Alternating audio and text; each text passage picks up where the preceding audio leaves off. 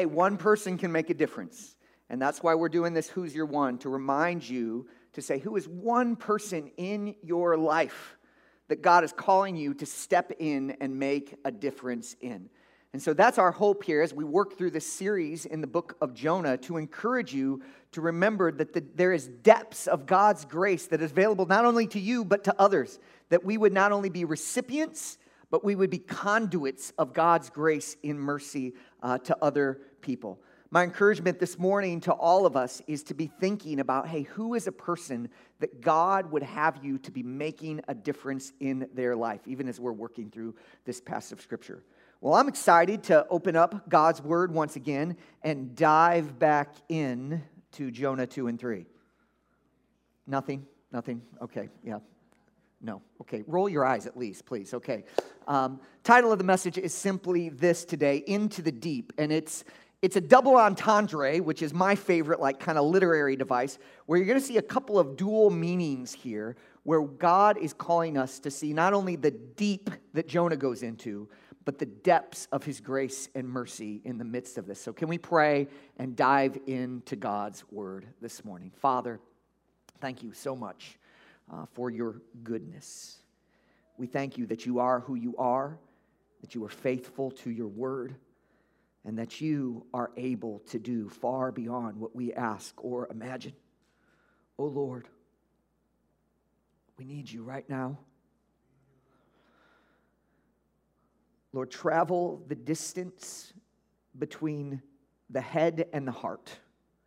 Make the changes in us and through us that you and you alone can make. O oh Lord, we declare our dependence on you right now.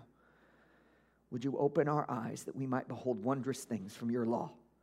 Would you incline our hearts after understanding? Would you satisfy us with your steadfast love? O oh Lord, please, by your Spirit, do a miraculous work in our hearts. Change us, shape us, deliver us, transform us, cause us to see above all the beauty and the glory of Jesus Christ. In his name we pray. Amen. The National Ocean and Atmospheric Administration, NOAA, estimates that although our oceans cover 70% of the planet Earth, only a very small percentage has been explored. You want to shout out some numbers? What percentage of the ocean do you think have been explored and mapped? Five. Okay, what we got? It's like an auction. One, two, ten, three. The answer is seven. Eugene, you were here in the first service. No fair. Those dewberries, they cheat on stuff. Yeah, right. 7%. I'm telling you, Eugene, man, stealing all my thunder, brother. 7% of the ocean has been explored and mapped. Due to the extreme depth in many places in the ocean, there are vast tracts that have existed since the creation of the world that have never been seen by the human eye. Now, recent years, new technology has been invented that allowed explorers to send cameras into some of the deepest parts of the ocean. And they have come back with some really strange photos. And you can see on the screen behind me. Some of these creatures that have been discovered range from the bizarre, and some of them to the stuff of nightmares. In fact, I sent these slides over to Brady, our production uh, leader, and uh, he said, Thanks a lot, Ryan. I didn't sleep all week. Really grateful for you on that. Dozens of species are being discovered all the time. Every time they go on one of these expositions, they plunge down into there and they say, Man, we don't know anything. Well, I bring this up because I think there is a very clear parallel. You know, sometimes we think, man, we live on the planet Earth and surely we have explored and seen so much of it, but the reality is we are just barely scratching the surface of our oceans. And you know what? The same can be true to be said of God's mercy. I think if I kind of took a survey of people, whether you've been in church or not, and said, hey, do you believe that God is merciful? Most people would say, what? Yes. And if you're a church going folk, you would say, amen. Right, yeah. Yeah, God is merciful. You know, we kind of know that intellectually. God is a God of mercy.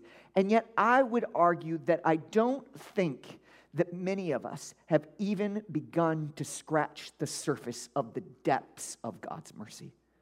In fact, when the Bible speaks of God's mercy, time and time again, they don't just say that God is merciful, but they tell about his great mercy or the extent of his mercy. For instance, Ephesians chapter 2, verses 4 and 5. But God, who is rich in mercy, because of his great love that he has for us, made us alive with Christ, even though we were dead in trespasses. Psalm 103 The Lord is merciful and gracious, slow to anger, and abounding in mercy. He has not dealt with us according to our sins, nor punished us according to our iniquities. Or 1 Peter chapter 1, verse number 3, blessed be the God and Father of our Lord Jesus Christ, because of his great mercy he has given us through the new birth into a living hope through the resurrection of Christ Jesus from the dead. What are the authors of Scripture trying to argue? They're trying to argue that God is not just a merciful God, rather, that God's mercy is unfathomable. You can't get down to the bottom of it. You will never reach the extent of God's mercy. There is so much of it, it is inexhaustible. But what does it mean then that God is merciful? I mean, that's a term sometimes that can, we can get thrown around if you're around the church world at all. But what does it actually mean that God is a God of mercy? While much has and could be said about this topic, for our purposes today, I want to give a very simple definition of mercy, and it is this Mercy is God not giving us what we deserve. Mercy is God not giving us what we deserve. That, that is, because the Lord is merciful, he often withholds his judgment from people, even though it is fully justified. Let me offer a, a little bit of an analogy here to help. I have with me this morning a delicious iced coffee, also known as the elixir of the gods. Let's say I was drinking my iced coffee. I sat it down right here, and Julian, my friend and scoundrel, came along and took my iced coffee, began to guzzle it without any remission. He just guzzled the whole thing. Grace would be me saying, Julian, Julian, no worries, bro. You can have my iced coffee. It is now yours. That's grace. I'm giving him something. Mercy is me not punching that joker in the mouth for the audacity of taking my iced coffee.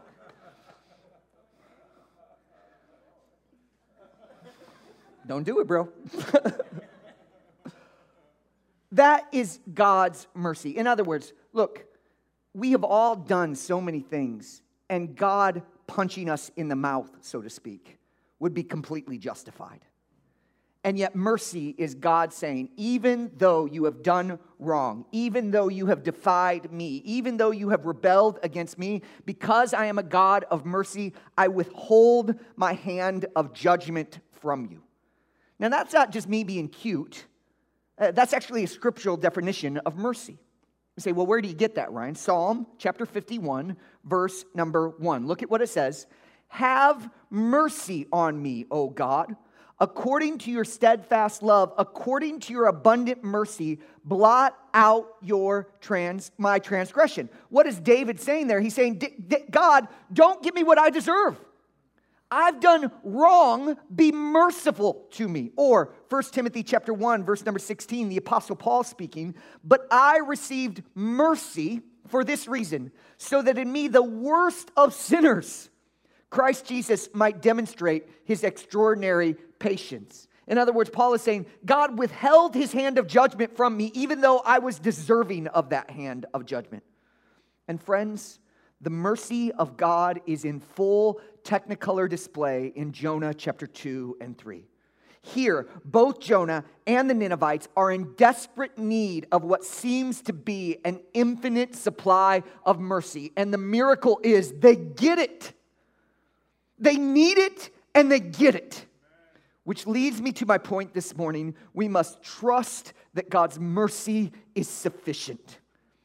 And friends, I think there's some folks in here that really need this this morning. I think some of you believe that God is merciful, You actually maybe even believe that God has great mercy, but maybe not quite enough for you. Oh, it's good enough for the other guy sitting next to me. It's good enough for those people over there. But God actually having mercy on me, well, that's another matter. Or maybe some of us need to believe that God's mercy is sufficient for our those people. Remember last week if you were here? There's somebody in your life that you just feel like they are really tough to love.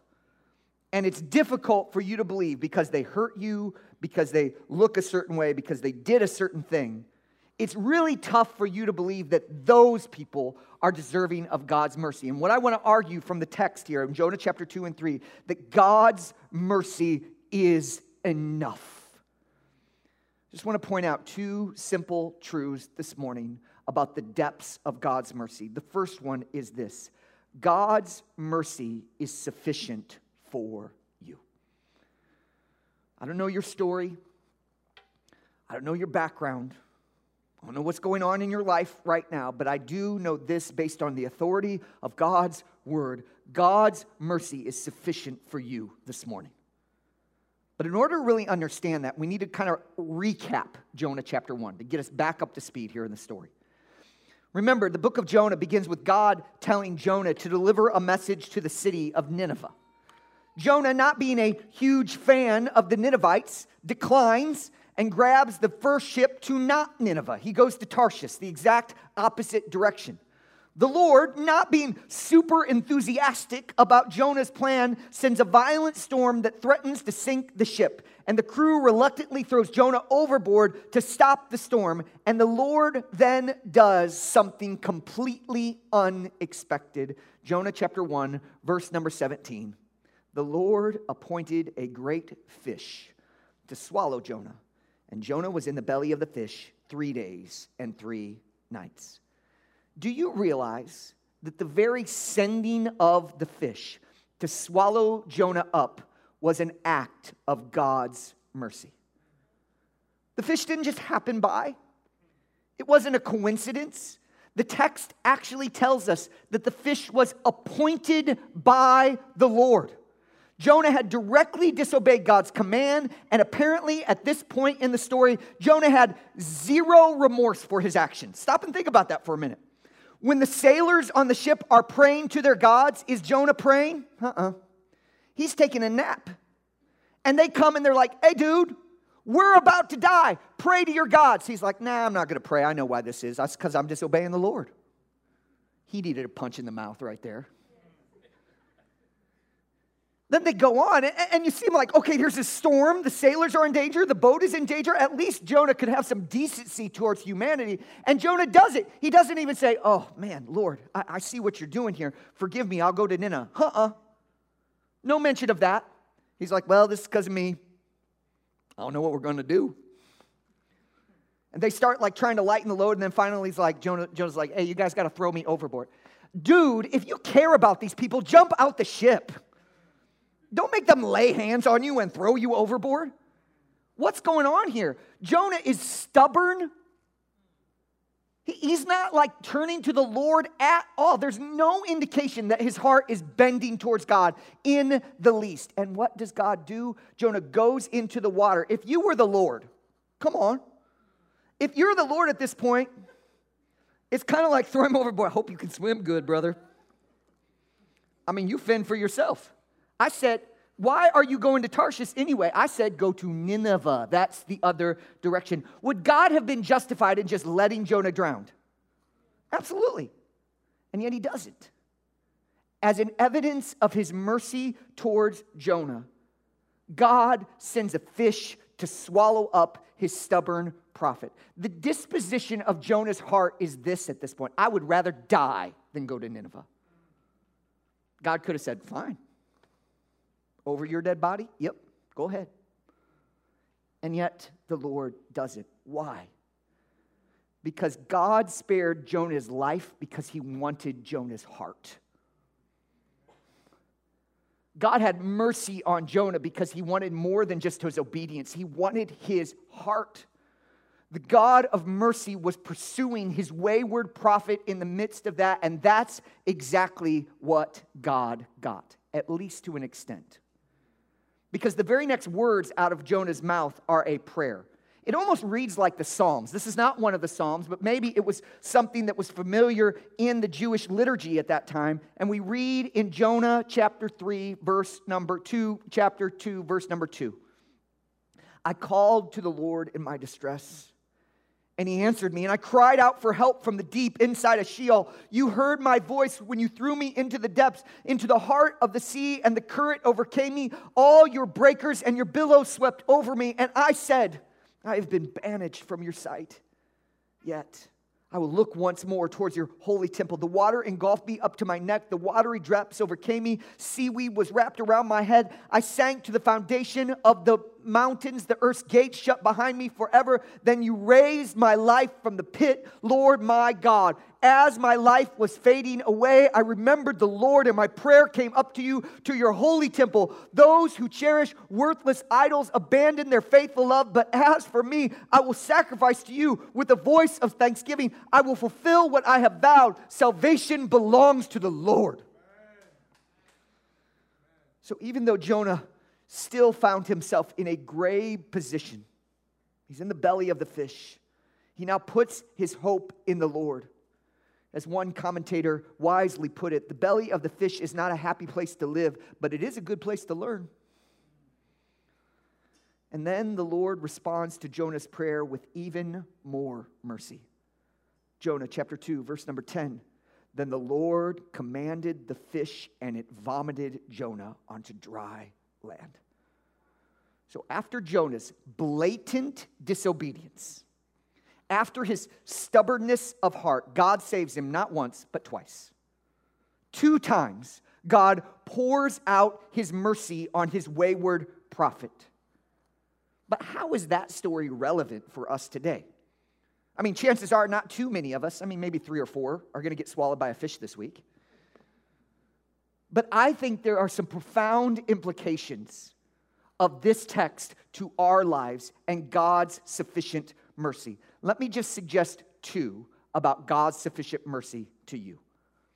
The first one is this God's mercy is available for any of your sins. Say that word any with me. Any. Any of your sins. As far as sins go, this one of Jonah's, it's a bit of a doozy. I mean, stop and think about it for a minute. The Lord apparently audibly speaks to Jonah and says, Go to Nineveh. And Jonah says, Hard pass. I mean, God says, Do this. Jonah says, Nope, not going to do that. Then, to make matters worse, when God sends a storm to kind of soften up Jonah, Jonah doubles down on his disobedience. Oh, I already told you no, Lord. Didn't you hear me the first time?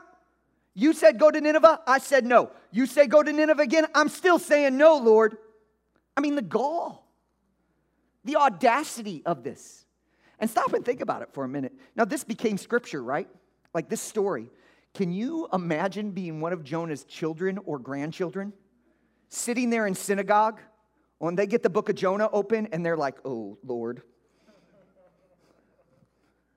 and they read this part of the story. I mean, this is a cringe-worthy moment for the family of Amat, what's his name? Amittai? There we go. I mean, they're just sitting there and like, Grandpa, did you really say that? Well, yeah, I said that. Daddy? Did you?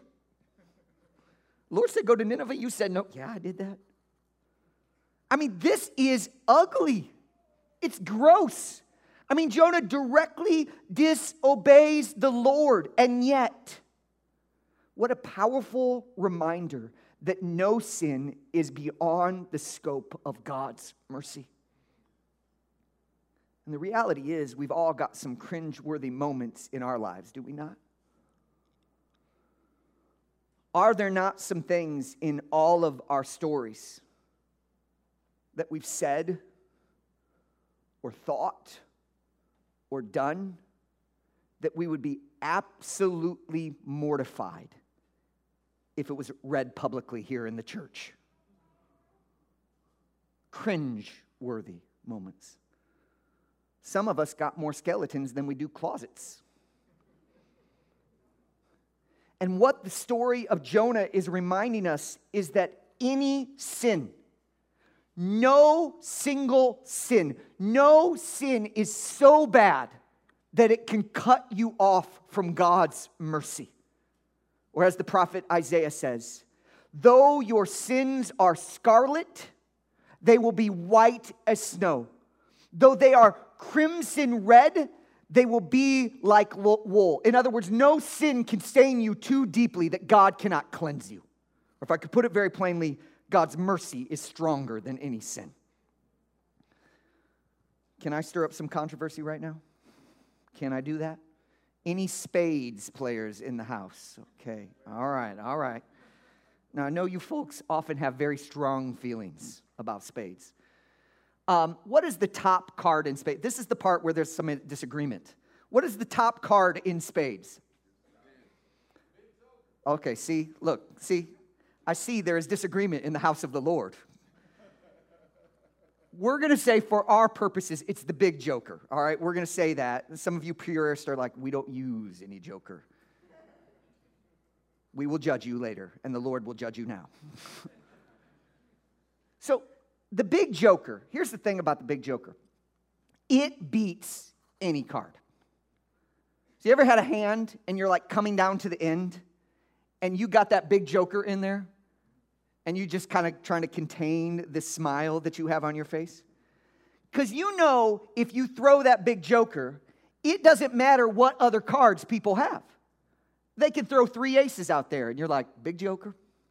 They can have all trump, big joker. It doesn't matter how good the other cards is, the big joker always won because it's trump. And it's the biggest trump. Look, Christ is holding the big joker of mercy. And no matter what sin you throw at it, his mercy beats it every time. Every single time, God's mercy is more. God's mercy triumphs over your sin. So you go ahead, you get that deck of sins out, and you throw them out there. And here's the other thing about Jesus He plays cards a little bit different. All he has is big jokers. So every sin that you put out there, every sin that you think cuts you off from the mercy that is in Christ, Jesus says, Well, I got a little something for you. It's called my mercy. And I got another one of those for you. It's called my mercy, and mercy, and mercy, and mercy upon mercy. God's mercy is greater than any of your sins. So go on now, go in those closets, go get those skeletons and lay them out. Pull them out into sight because His mercy is sufficient for you. You don't have to live in the darkness. You don't have to hide anymore. You don't have to pretend like you didn't do it. Bring it to Jesus. His mercy is enough for you. If He can forgive Jonah, He can certainly forgive you. Man, there's more here. It's not just that God's mercy is sufficient for any of your sins, it's actually God's mercy is available for all of your sins. Let me explain.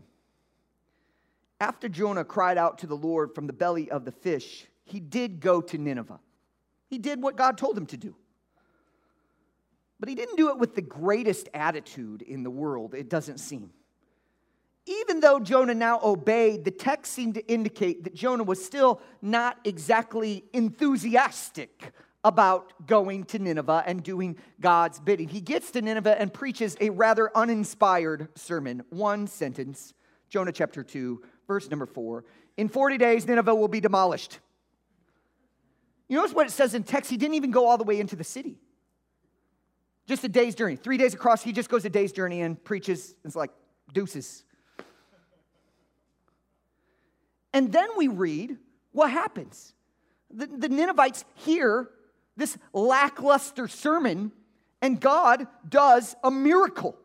Jonah chapter 4, verse numbers 1 through 3. Well, I'm sorry, got, got ahead of myself there. Um, sorry. Rewind. When they heard it, they did repent. But Jonah doesn't like it. We find that out in chapter 4. He's not super enthusiastic. Basically a revival happens. He preaches a sermon, and like the whole city repents, and Jonah is ticked. Because he had gone up to like this mountain overlooking the city and he's like, all right, just get in a good spot for the fireworks. Hopefully the Lord rains down fire on these wicked people. Chapter 4, verse number 1 Jonah was greatly displeased and became furious. He prayed to the Lord, Please, Lord, isn't it what I said while I was still in my own country? That's why I fled to Tarshish. He's like, God, I told you. I knew that you're a gracious and compassionate God, slow to anger, abounding in faithful love, and one who relents from sending disaster. And now, Lord, take my life. It's better for me to die than to live. He's that unhappy. Yikes. If Jonah's first sin was a doozy, this is a double doozy. Now, I want you to think about this for a minute. I want you to put your literary thinking caps on here. Remember the story.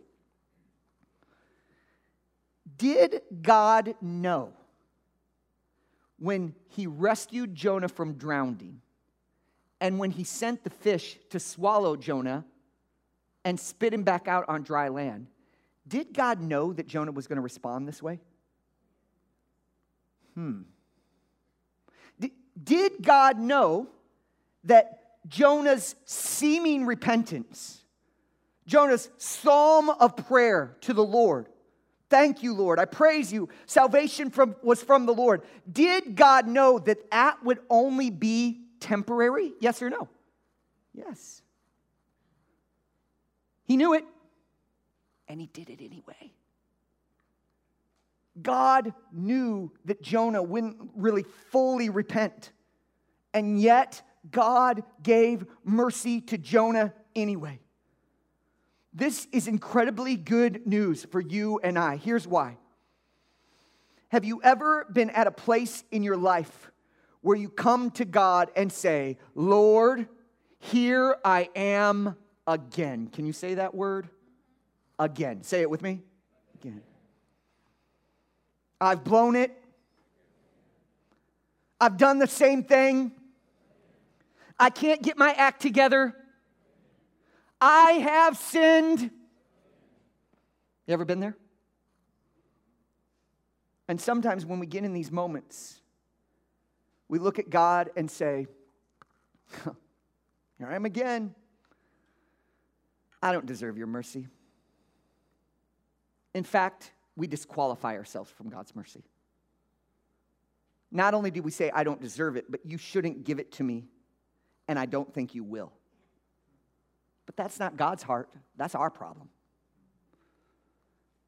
God knew exactly what Jonah would do, and God gave him mercy upon mercy upon mercy, and the same is true for you. God gave Jonah mercy when he disobeyed his call. God gave Jonah mercy again when he was about to drown. God gave mercy when he was in the fish. And God gave mercy to Jonah even when he was despondent about the Lord's working in the hearts of the Ninevites. You say, How do you know that, Ryan? Because we got the book. Eventually, God's mercy won. God got Jonah's heart because Jonah wrote it down. God's mercy triumphed over this wayward prophet. Now, hear this very plainly. Listen, neither the severity nor the sum of your sins can make you ineligible for God's mercy. Look, here's what I mean by that. Even if you've done really bad things or you've done a lot of things, God's mercy still can win in your life. Neither the severity nor the sum of your sins cut you off from the mercy of God. Or as the scripture blessedly says, because of the Lord's faithful love, we do not perish. Why? Because his mercies never end. They are new every morning. Great is your faithfulness. You and I can keep coming back to the well of God's mercy. I don't care if you've blown it 10 times or 10,000 times this week. You keep coming back because God's mercy are inexhaustible. They are renewable. They are endless. They cannot quit. Look, you remember the story in the Old Testament where the widow, she just had a, a little bit of flour and a little bit of oil. And the prophet says to her, Hey, take that and feed me first. And if you feed me first, it won't run out. And what happens? She feeds the prophet And then she goes back day after day. For years, she goes back day after day. Little scoop, little, little bit of oil. Little scoop, little bit of oil. I mean, it was a miracle every single time. And the same is true for you and I. It feels like a miracle every single time when you come back and you say, Lord, here I am again. I need your mercy again. It is a miracle every single time. But that doesn't mean it's going to run out. Our acceptance before the Lord never has been based on our performance, and it never will be. There is no sin in you that is greater than the mercy that is in Christ. He's got the trump card, friends. Remember, I said Jesus plays cards a little bit different? That's all he has mercy upon mercy upon mercy upon mercy. You keep coming back. God cannot just give you mercy for any of your sins, God can give you mercy for all of your sins. Some of y'all need to hear that. Because you're walking around with a load of bricks on your shoulder, feeling the sense of condemnation feeling the sense of guilt every single day. You know what the Lord is saying? Give me that. Give me those.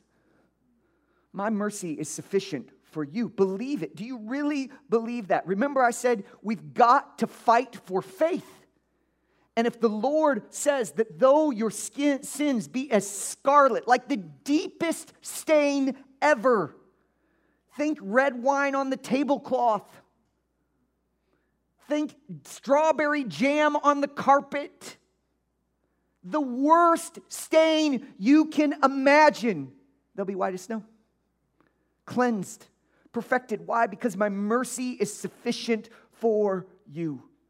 Remember in this story, the mercy of God never runs out. But there's actually more good news in this story. Not only is God's mercy sufficient for you, but God's mercy is sufficient for others as well. As we said last week, the Ninevites were objectively bad people. I'm not being rude, it's just historically accurate. This nation was notorious for its cruelty and generally hated throughout the ancient world. In fact, when Assyria was taken over, the world kind of rejoiced. And yet, when Jonah delivers God's message to them, something incredible happens. Jonah chapter 3, verse number 6. When word reached the king of Nineveh, he got up from his throne, took off his royal robes, covered himself in sackcloth, and sat in ashes. Then he issued a decree in Nineveh by order of the king and his nobles no person or animal, herd or flock is to taste anything at all. They must not eat or drink water. Furthermore, both people and animals must be covered with sackcloth, and everyone must call out earnestly to God. Each must turn from his evil ways and from his wrongdoing. Who knows? God may turn and relent. He may turn from his burning anger so that we will not perish. I mean, this guy's all in. I mean, he's telling the animals, you better not eat. We fasting over here. So the Ninevites repented, and God mercifully responds. Jonah 3:10 God saw their actions that they had turned from their evil ways so God relented from the disaster he had threatened them with and he did not do it that's all of our story Now, if you went to high school with the Ninevites, you would have voted them least likely to repent. And yet, it is exactly these people that God shows his mercy towards.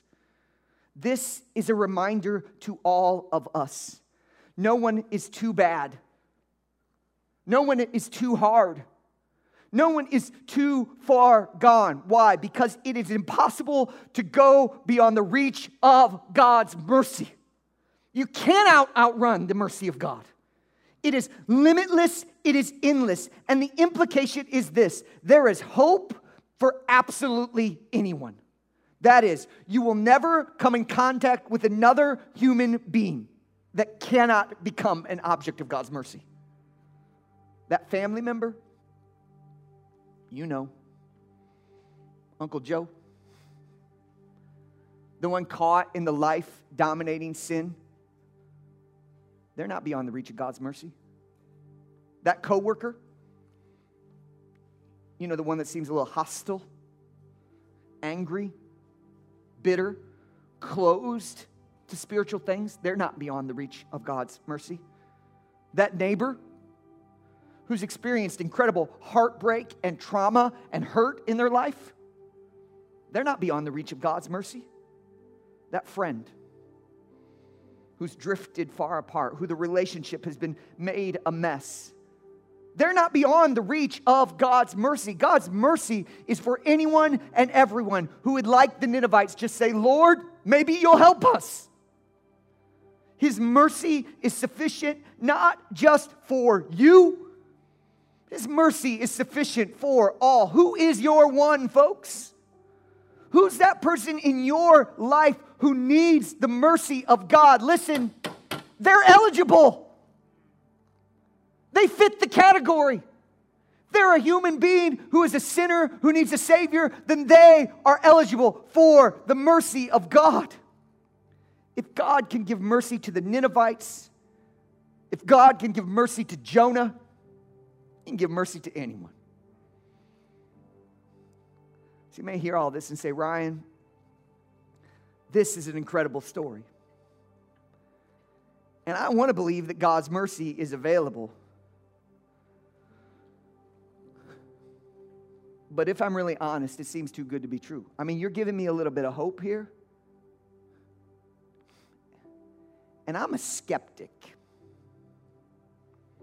It's hard for me to believe that God can actually forgive me.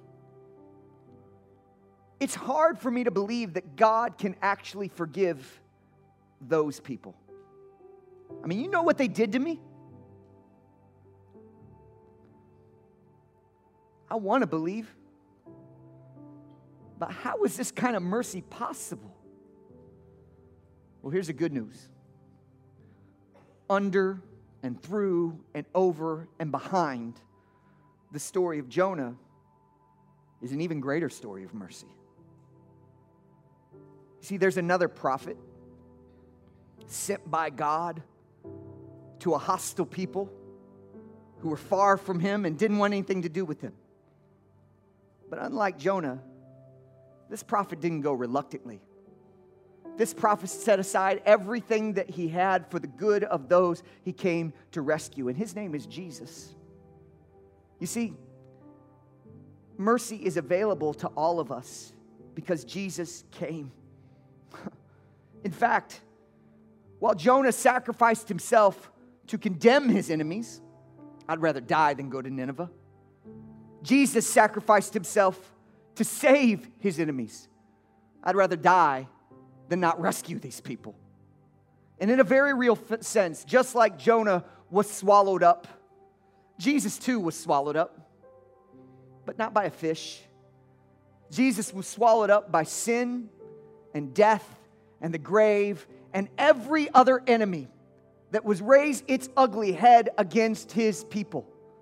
Literally, Jesus came to be condemned for us. Jesus took the wrath, He took the storm that we deserved on our behalf, and He went into the very grave, into death itself, in order to rescue the people that He loved. And Jesus, just like Jonah, emerged from the belly of the grave, and He came to announce mercy to anyone and everyone who would ever put their hope in him. Look, Jonah is a poor and dim reflection of the heart of God for his people. There is a new and better Jonah who is the perfect reflection of a God who loves his people deeply. He came and lived the life we should have lived. He died the death we should have died, and He conquered the grave and death and hell on our behalf. Look, Jesus rose. He stepped out of that tomb in order to announce mercy has won. Mercy is now available for all because on the cross, Jesus bore the wrath of God that we deserved so that He could give us mercy as the scripture says in the book of James, mercy triumphs over judgment. And that is only because our Savior lived and died and rose again. So, friend, mercy is sufficient for you. And mercy is sufficient for others. There is no human being that has ever lived or died that mercy does not apply. So I want to challenge us this morning with two very simple words of application. I'm going to ask the prayer team to stand by right now. Those of you on the prayer t- team, if you can make your way around the room. I want to give you two very simple things to do. First thing is this Will you receive God's mercy? Some of you, as I said, are bearing a burden that your shoulders were never meant to carry. This burden of sin that you were meant to let go. This burden of condemnation that Christ came to relieve. Would you turn that over to Jesus today? Would you receive the mercy of God? I want to invite you to do so in a couple ways. I'm going to give you an opportunity to do this in just a minute. One, man, there's folks standing around this room that would love to pray with you. They'd just love to have a word of prayer with you. If you have questions, they'd love to talk with you. Or maybe you want to talk with somebody right there in your seat. I want to encourage you this morning to have a conversation and to pray for one another about how you can receive God's mercy in your life. Second thing is this let's share God's mercy. This is the greatest news in the world that mercy is for everyone. As we said, we're doing Who's Your One here at Gospel Hope. And it's just a way for us to be accountable to say, you know what, Lord, before you, I'm going to do my best to be a sharer of your mercy with others. We have the boards over here, and I want to invite you to go up there and do three things. One, if you haven't written a name down, or you want to add a name or initials of somebody that you are asking God to allow you to make an investment in, would you write that name on there? Two, if you have already put a name up there and you are praying for that person, would you underline that name? By God's grace, I'm going to continue to pray for this person. Just underline that name. And if by God's grace you've been able to have a spiritual conversation with one of those individuals, would you circle their name on the board? What I'd love to see in the weeks to come is lots of names and initials and underlines and circles. We can't make anybody receive the mercy of God, but we can be faithful to share it, right? This is the best news in the world. So let's be brokers of hope, as it were. People who are constantly speaking with others about the mercy of God. So, two responses. One, receive God's mercy. Pray with somebody, either the prayer team or somebody at your seat. Two, share God's mercy. Go put something up on the board a name, an underline, or a circle. Everybody clear on that? I'm going to pray, and Jalen's going to sing quietly for us and give you an opportunity to pray, interact, to go to the board. If you're going over to the board, please go this way. That'd be helpful for us. There's hand sanitizer and markers over there to keep it COVID safe. So if you could go that way, that'd be great. And then the band's going to come at the end and call us back to a time of worship as we close out our service today. So let me pray for us. Lord, your mercy is more, it's greater than our sins. Nothing in us can cut us off from the mercy that is in Christ. We thank you, Lord. We praise you for that. I pray today that there might be some here today that maybe even for the first time would receive the mercy of God. That they would be transferred from the kingdom of darkness to the kingdom of your dear Son. Would we receive mercy today? Lord, if there are believers here who have walked around with condemnation, I pray they would let that go. God, if you can forgive Jonah over and over again, you can forgive us over and over again. And Lord, there are many in our city that do not know your Son. Oh God, by your grace, would you help us to be involved in your great work of drawing sinners to yourself? Lord, help us to proclaim this great message of mercy. In the precious name of Jesus, our risen Savior, we pray. Amen.